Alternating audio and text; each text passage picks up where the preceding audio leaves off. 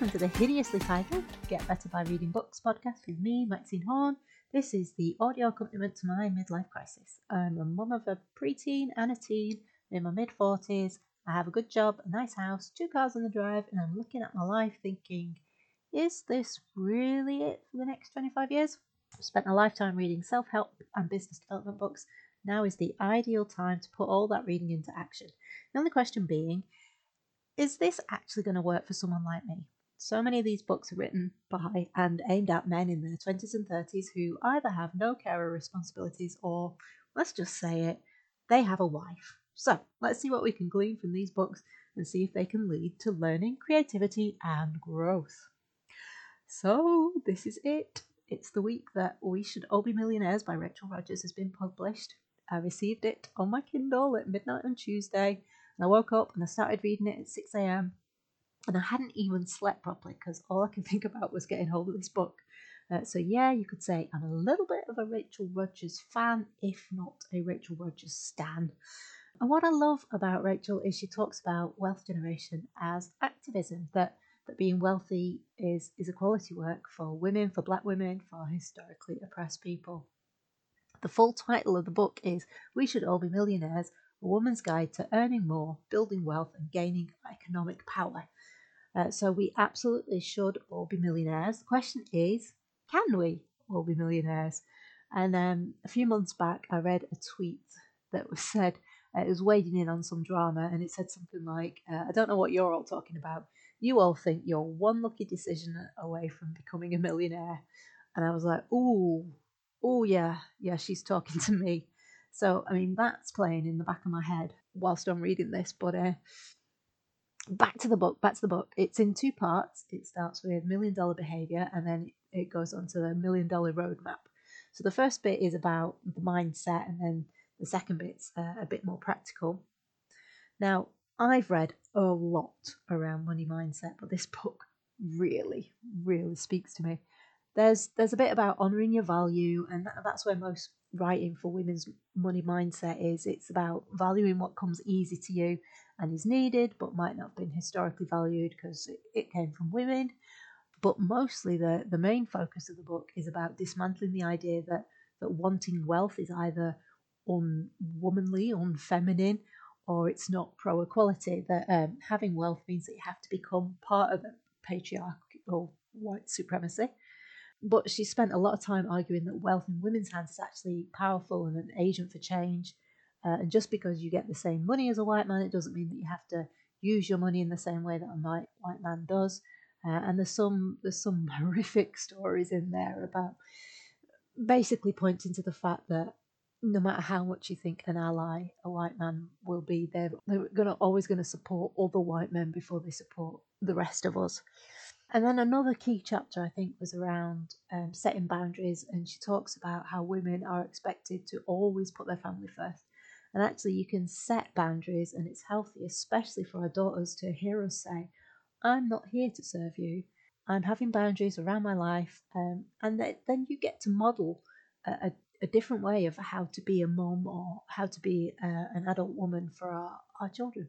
And it's important to, for them to see that wealth is available to them but it's not their job to put everybody else's needs ahead of their own. And it's not that the boundary setting is is just selfish. It's not I'm doing my own thing and my kids can go to hell. It's important for them to, to learn by seeing that it's okay for a woman to put herself and her needs first.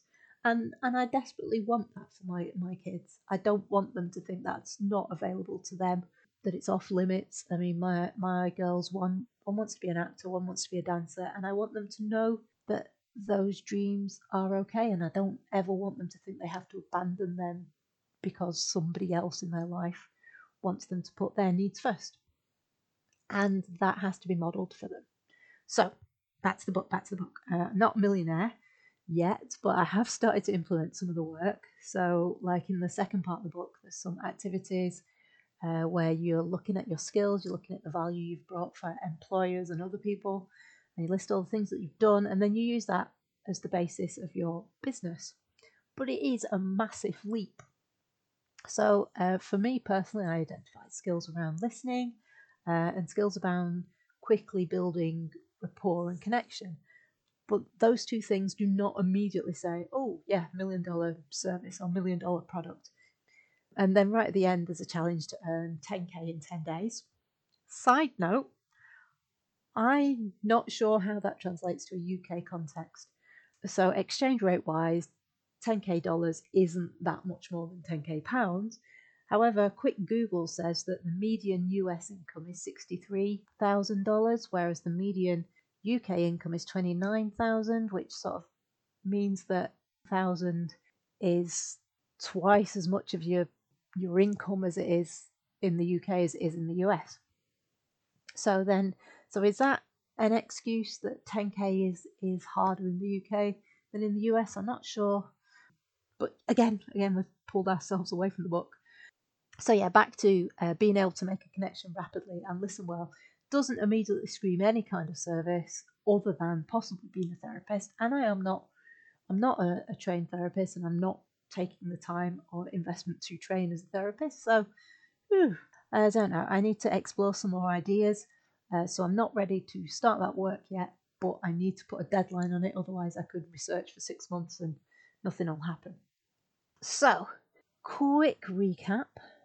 So, what I loved most about the book, the mindset, definitely, and and the fact that I've listened to a ton of podcasts this week. My daughter driving her into school, she's like, "Why are we listening to this woman again?" I have listened to all podcasts, like I say, Rachel Rodgers Stan, and and she talks about how she is absolutely the person to write this book. Um, I mean, you hear you hear about some white middle class guys going, "Oh yeah, this this is this will work. All you've got to do is blah," and you're like, mm, "Yeah, sure, sure, Chad."